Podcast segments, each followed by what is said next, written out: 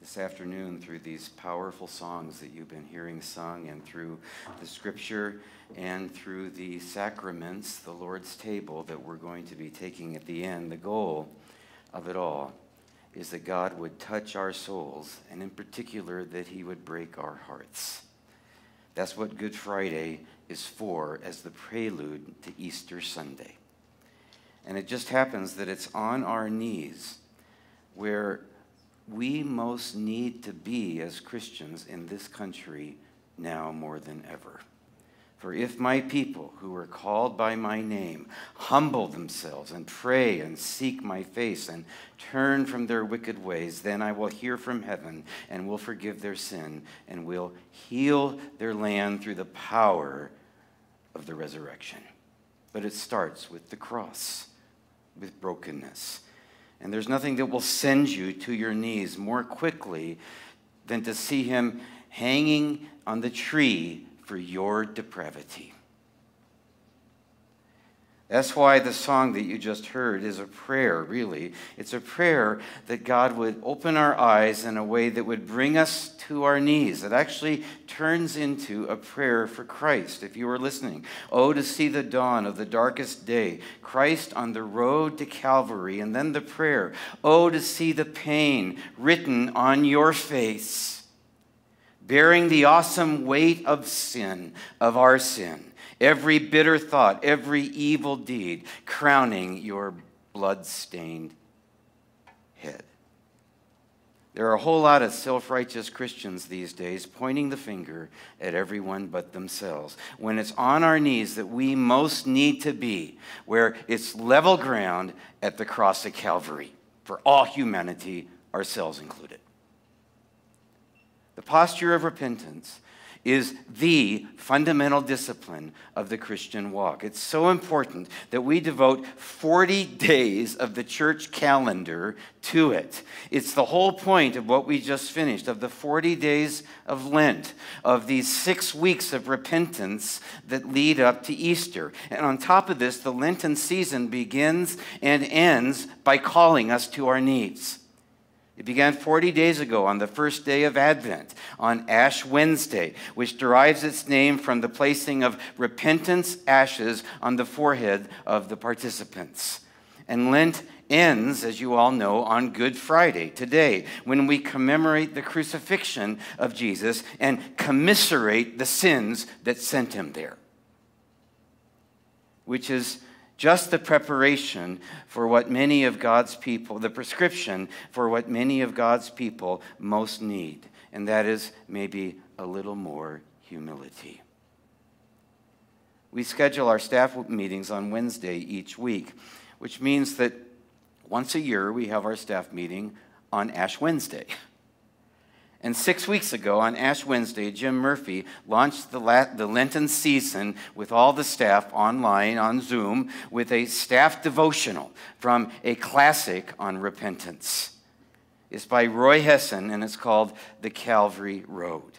It's how, under it all, the Christian walk is a Calvary road, a road that brings us to walk on our knees. At least it ought to. To begin the Lenten season, Jim just read from it, which is what I'd like to do today to close the Lenten season as a lead in to communion together. It's one of those books that you can read out loud and then pronounce the benediction.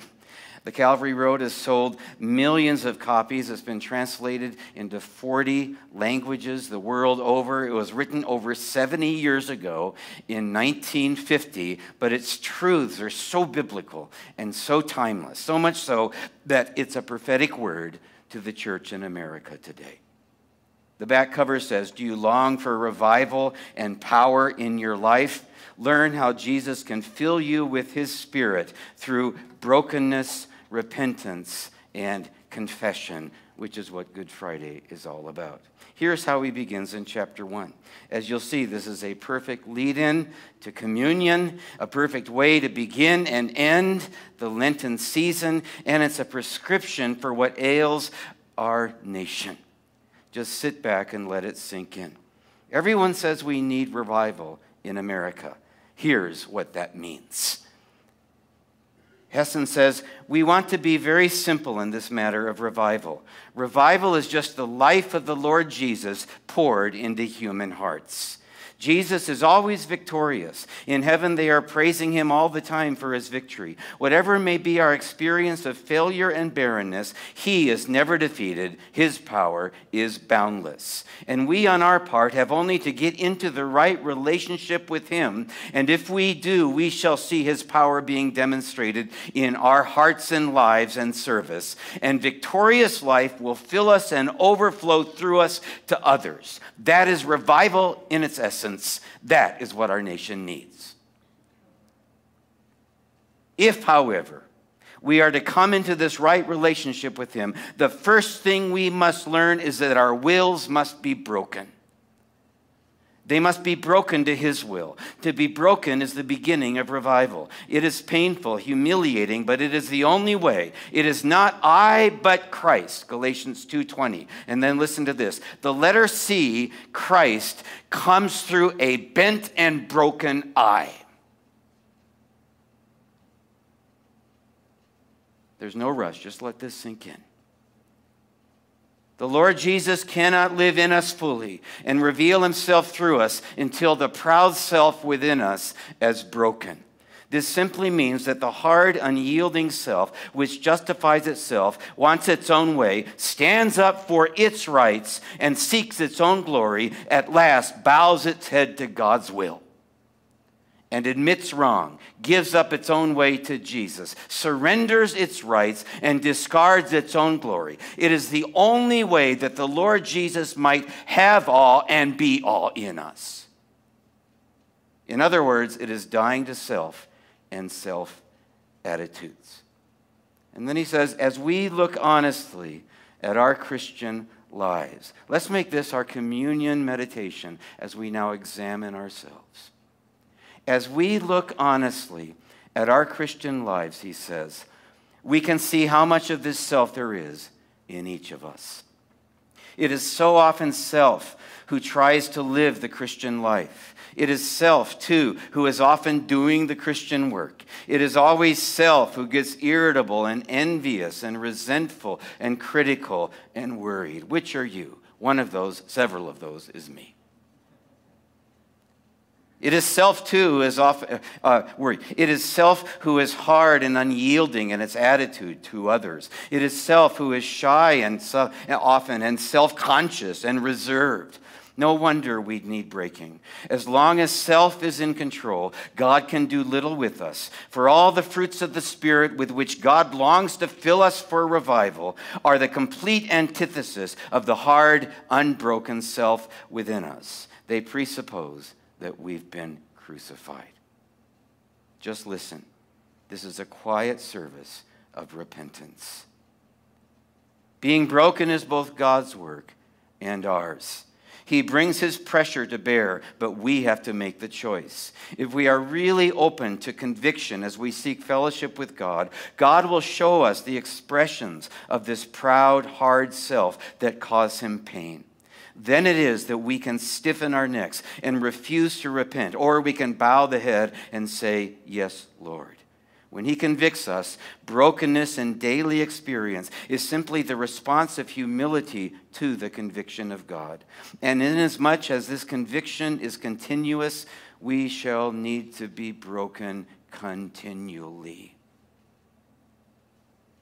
And this can be very costly when we see all the yielding of rights and selfish interest that this will involve, and the confessions and restitutions that may be sometimes necessary. Again, listen. Brokenness can come by the discipline of concentration on things like these. He continues For this reason, we are not likely to be broken except at the cross of Jesus. The willingness of Jesus to be broken for us is the all compelling motive in our being broken too. We see him who is in the form of God, counting not equality with God a prize to be grasped at and hung onto, but letting it go for us and taking upon him the form of a servant, God's servant, man's servant We see him willing to have no rights of his own, no home of his own, no possessions of his own, willing to let men revile him and not revile again, willing to let men tread on him and not retaliate or defend himself. Above all, we see him broken as he meekly goes to Calvary to become men's scapegoat by bearing their sins in his own body on the tree. So much so that in a pathetic passage in the prophetic psalm, he says, I am a worm and no man. Psalm 22, 6.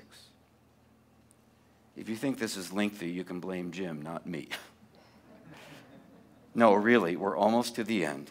I'm reading it all because if you're anything like me, you need to let these things sink in. Those who have been in tropical lands, uh, he ends, I am a worm and no man. He continues that idea. Those who have been in tropical lands tell us that there is a big difference between a snake and a worm. When you attempt to strike at them, there is a big difference.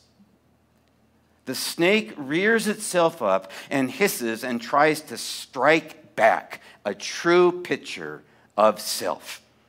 A lot of snakes out there these days and not just out there. But a worm allows you to do what you like with it, as Christ did to kick it or squash it under your heel. It is a picture of true brokenness. Jesus was willing to become just that for us a worm and no man.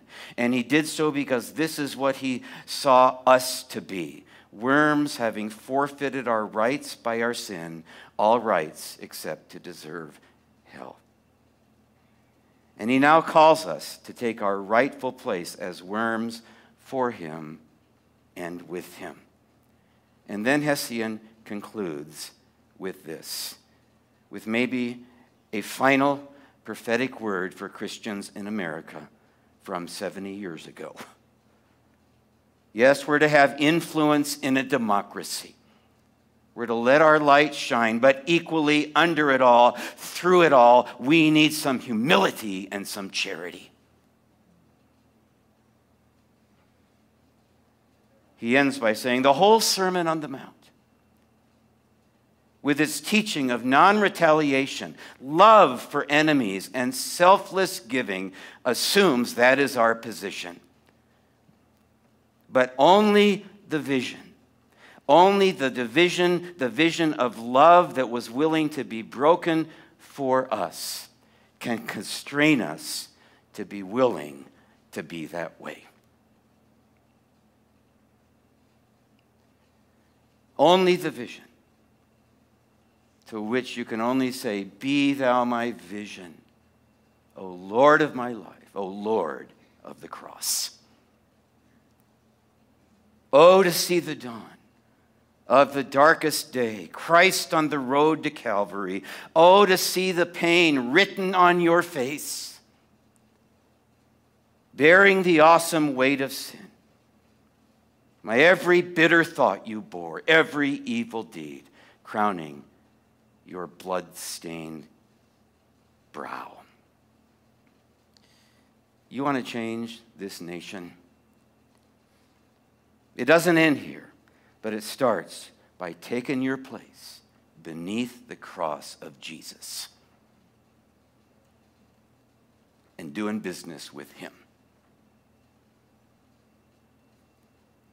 And so we'll conclude the Lenten season this year by making it possible for the letter C to come through all our bent and broken eyes. For just like he says, the willingness of Jesus to be broken for us is the all compelling motive for our being broken too. And it all flows out of that. And we celebrate that on Resurrection Sunday. So let's prepare ourselves for that right now. Lord, I pray that you would stir us. We, we need your Holy Spirit to work these things in our hearts. Stir us to be the answer to what ails America. Strike us that we may confess our sins with broken and contrite hearts. Father, I pray that your Holy Spirit, having mingled with the scriptures and with the songs, would now mingle with the sacraments themselves to pierce our souls as we take them in and to break our hearts beneath the cross of Jesus. I pray in Jesus' name. Amen.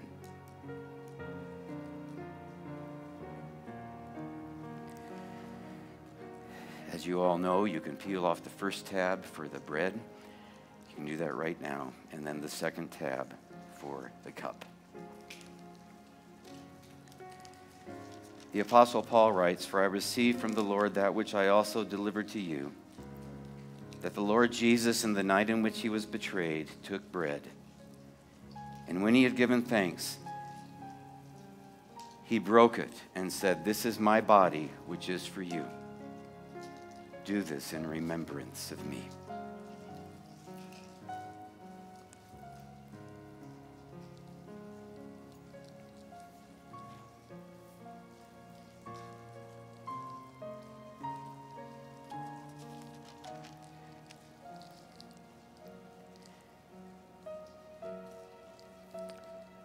Same way, he took the cup also after supper, saying, This cup is the new covenant in my blood. Do this as often as you drink it in remembrance of me.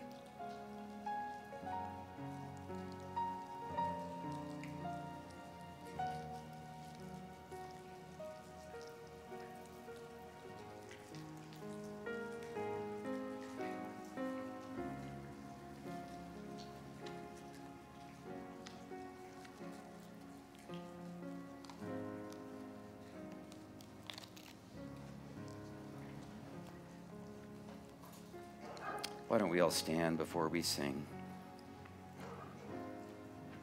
Father, we're standing for a reason because we are standing now to take our stand of all the stances we're taking these days, to take our stand beneath the cross of Jesus.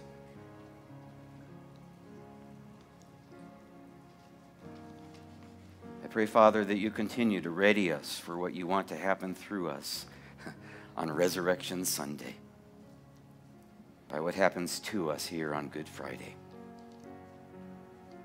Lord, this year more than ever, as we move from Good Friday to Easter Sunday, may the sea of the Christ who is risen resound through the bent and broken eyes that we've cultivated tonight. And may that stand us in good stead the rest of the year do that now as beneath the cross of Jesus, we fain would take our stand. In Jesus' name, amen.